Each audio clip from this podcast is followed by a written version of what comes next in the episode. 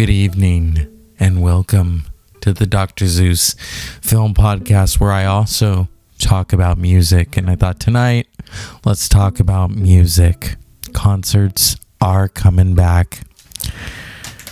I have an article, if I can find it. This is for California.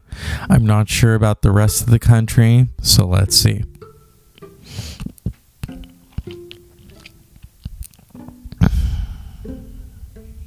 Okay, well, no, uh, concerts in California because virtual concerts they're fun, but come on, ah, here we go. California to allow indoor concerts, theater performances to resume April 15th. Let's see how that goes. People who want to attend these indoor gatherings will need to be tested for COVID 19 or show proof of full vaccination. You knew that was coming. Will Tool resume their tour? I don't know. Maynard hasn't said anything. Puscifer, maybe. You know, I want to go see a really nice, good rock show. And today, well, yesterday and today, I was listening to a lot of Deep Purple. And those songs, I mean, Deep Purple were hard hitting. They influenced Lars Ulrich of Metallica. They, I mean, they influenced Led Zeppelin. I was listening to Black Knight, The Stormbringer, Demon's Eye. Hush, Smoke on the Water.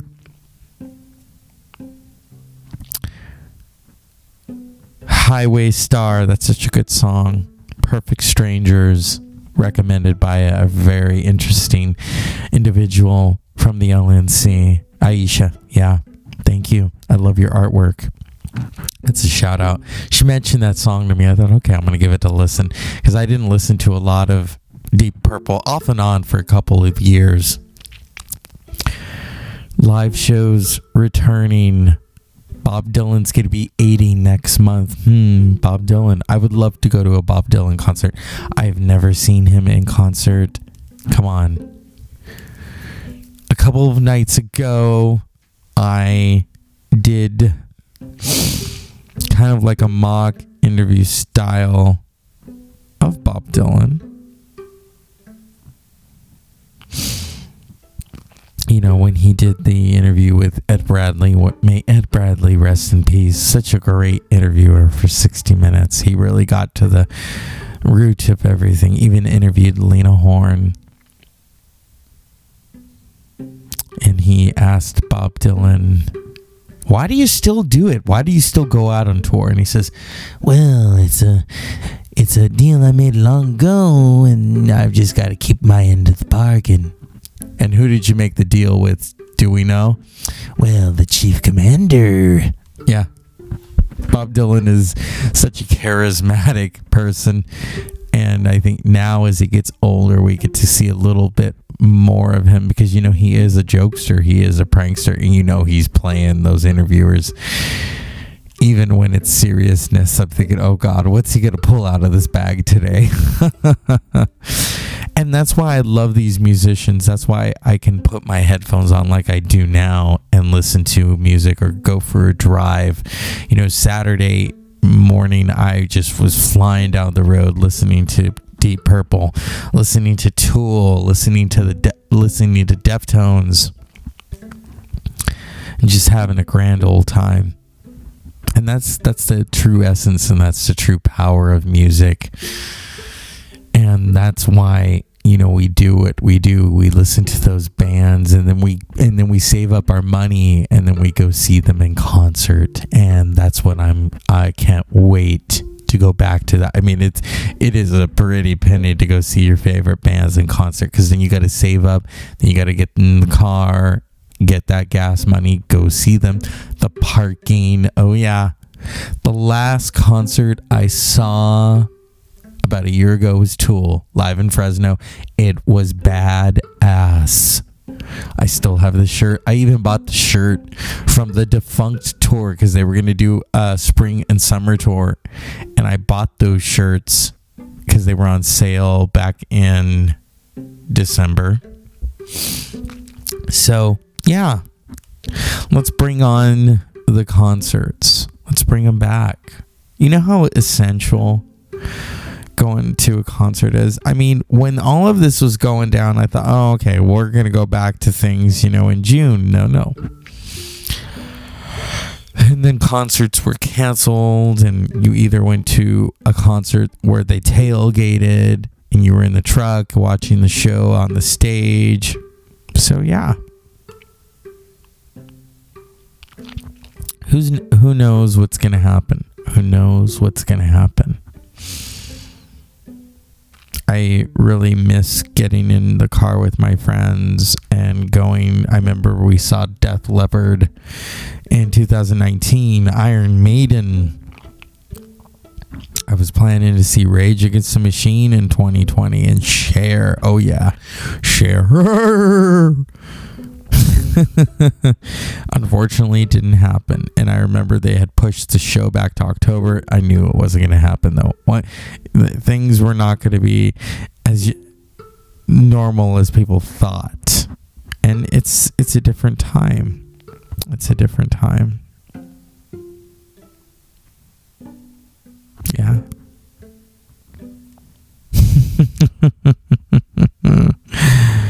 So let's let's get ready for live concerts for Burning Man. I I mean, I've never been to Burning Man. Oh, but and I'm talking about Burning Man, not Bernie the man. Although I like Bernie the man. I'm talking about Burning Man. Will it happen? That remains to be seen. It remains to be seen. There are no confirmations. And I want to give a shout out to I I used to listen to DMX and what a what a performer. Ruff Ryders. And I want to give a shout out to my friend wherever he is in the afterlife, Mr. Zambrano. Oh, we went to high school together. In fact, I remember selling him DMX CD. It was the first DMX CD because I just was not fond of it. Now, the second one I really liked because it was dirty and he's draped in blood on the album cover. Or Karo Syrup wasn't really blood, it was the 90s. So, DMX, I wish what I hope you have a a road to recovery. I'm not sure. All the news media, it's all conflicting. What's the truth? Who knows? For me, though, that one album was it where he's singing, Y'all go make me lose my mind up in here. Oh, yeah. Oh, yeah. That was that was a fun time. He made some fun records. He didn't he didn't beat around the bush. But then, you know, uh, I I kind of moved on from it. You know, like all things, you move on from certain artists, and but yeah, he he was always very authentic. And since then, for me, you know, hip hop kind of took a different turn, and the stories were different, the attitudes were different, and and that's the thing, you know. Uh, so let's let's see what happens. Let's see who's going to go back on tour. Who's going to give us a run for our money when they come back? When things are I wouldn't say back to normal, you know. I remember 2 years ago my friend she lost her friend, and his last thing he did was he went to a Kiss concert. So he died happy. I remember we we talked about that, and um, I want to give a shout out to him. I never met him, but she said we would have gotten along. His name was Aaron. He loved Kiss. He had Kiss action figures. I I I wonder if he had the Kiss Funko Pops. Those are those are a pretty penny. Oh my goodness music in itself, you know, when you put those records on, they just make you feel good. And I think there's something to be said, you know, all day yesterday and today I just listened to Deep Purple. just let those records glide especially when i was on the road it kind of was it was a freeing feeling to listen to those and that's what i want with concerts is that freeing feeling to return to come back when we're able to reconvene shall we say.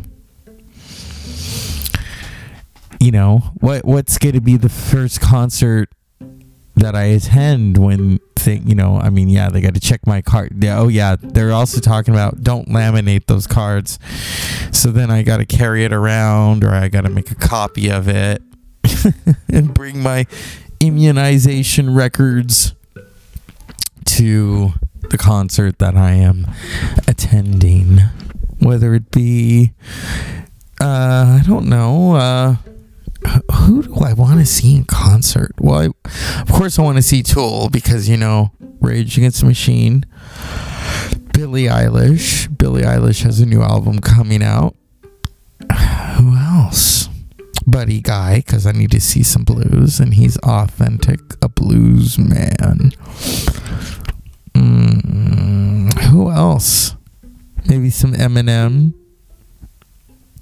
some Ice Cube. Different you know there's different people that i want to see in concert. Patti smith of course. I love patti smith. Motorhead i can't because lemmy may he rest in peace. Tina turner is in the news for the documentary. Tina is not touring anymore. She's in her 80s she you know she get, she walked away from it and i and i am so in awe of her and her talent and I know people who saw her in concert and it is it is elect it is an electrifying moment to see Tina Turner from what I've been told. Uh, seeing her on video just doesn't do it justice. That's what I'm telling you. Maybe see Metallica again. You know, I got to see Metallica in 2008 the day after my birthday. I had bought the tickets months in advance because that's what you do with Metallica because those tickets go quick. I remember uh, there was a hater of this show and she wanted tickets to the Metallica show that I was going to and and I was scared that another hater of this show was gonna say, oh, "Why don't you just sell her your tickets? You don't need them." Yeah, because every I guess everything centers around that person, but not in my world. Yeah, and and I'm and I'm calling it like it is. Sometimes you got to spill the tea, and uh, whether whether they're listening or not, I love that I have haters. I love that I have people that make fun of this show and whatever. I'm doing this show and you're not, so I'm thriving and you're just sitting drinking your your whatever you're drinking laughing and think, oh my God, he's talking about us. Not really, because I'm not mentioning you by name. Because really, you're not important. Or as, oh God, I loved her. Uh, Fairuza Balk in, in The Craft, where she says, jealous? You don't even exist to me. You don't even exist. You are nothing. You are a shit. yeah. That's what I think of the haters. They can listen. It's cute. They can listen. But it's it's not really gonna change. You know, I, I remember when I first was doing the show and some of the haters tried to get me to end the show because they didn't like it and they would judge it. They would judge a lot of things about me.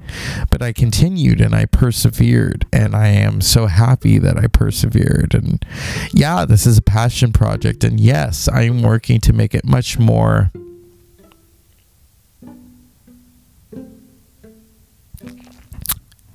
than a passion project.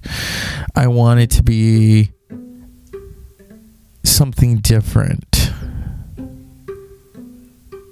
something worthwhile, and it is. And I don't currently make money from this show.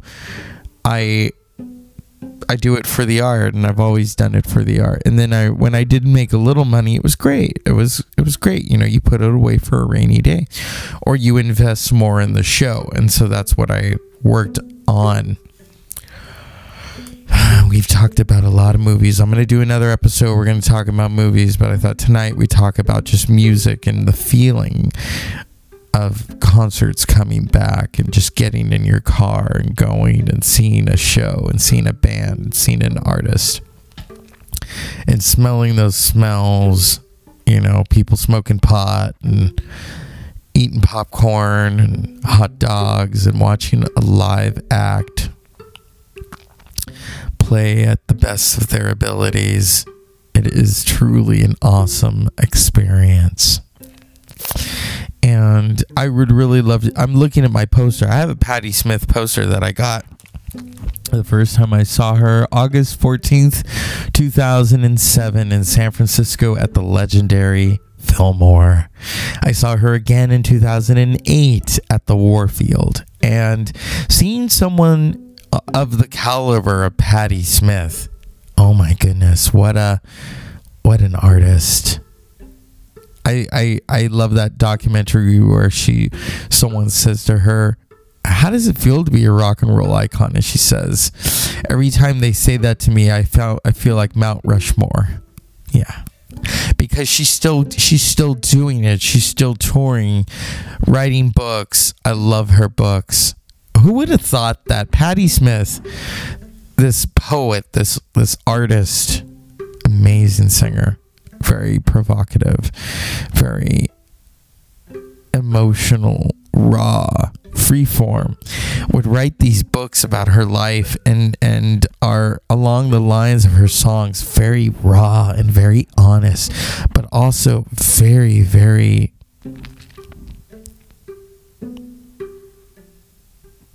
what's the word that I'm looking for here? Her books are very vulnerable. There, she, her vulnerability is on on each page, and then to listen to her you know, on audiobook form talk about these experiences about Robert Mapplethorpe, about her friends who have passed, her family, her late husband, Fred Sonic Smith, her children, her band the beginning of her and Lenny Kaye playing together, J.D. Daugherty, Ivan Kral, Richard's the late Richard Sohl, and then to be produced by the Velvet Underground's uh,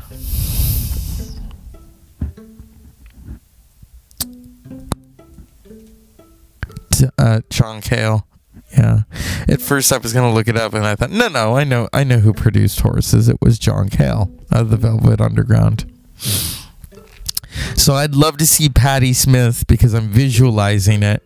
You know, Patti Smith when she performs, she performs unlike nobody. Nobody else performs like Patti Smith. First of all, her hands are on display. It's as as as if she's swimming. She's swimming through this sea of music, giving us everything full front on display. I remember when I saw her the first time and I went with a friend of mine and she had this big clarinet in her mouth and she is just playing that thing and I and I looked at my friend and very jokingly said, "Can Madonna do that?" and she looked at me and started hysterically laughing. But she had to be quiet because Patti was performing and people were just like, "Oh, you know." And then I remember she went into pissing in the river I've talked about this before. She went into Pissing in the River, such an evocative song.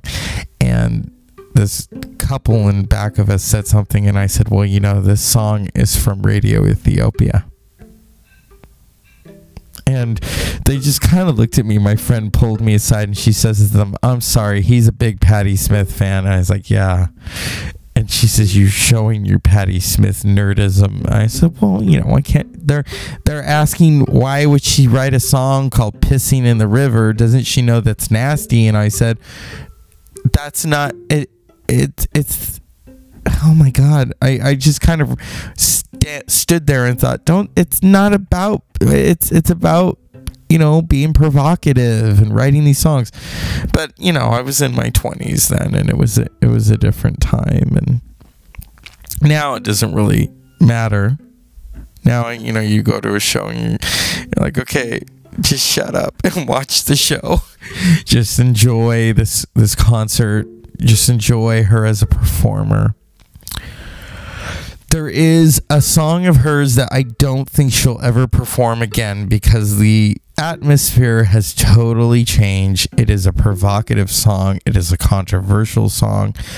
I think a lot of you know what song I'm talking about. Rock and roll bleep. That's how I will describe it. Her mother like used to vacuum to that song and the lyrics. Today, she, I don't think she could do it. I I think in a way she's chosen to take it off the the set list. Because within those lyrics he says you know jesus christ was a bleep. Jesus christ and grandma too jackson pollock. Because she's talking about being outside of society. She could do it if she changed it and said outside of society is where i want to be. Who knows? It is a controversial song. But i think now with the landscape and the way things are changing for the better. I don't, I, and I and I think she knows that. She is an artist of her time, and she is aware fully of the changing of the guard. In fact, that was a really great Bob Dylan cover that she did. She did a covers album in 2007 when I saw her, and she did, you know, some Jimi Hendrix and she did Tears for Fears. When Patti Smith puts her stamp on something, it's amazing.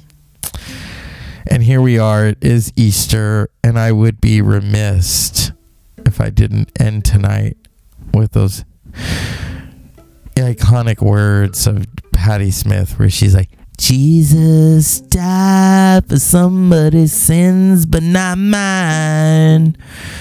Mourning for a pot of thieves, wild cord in my sleeve, thick heart of stone, my sins my own, they belong to me.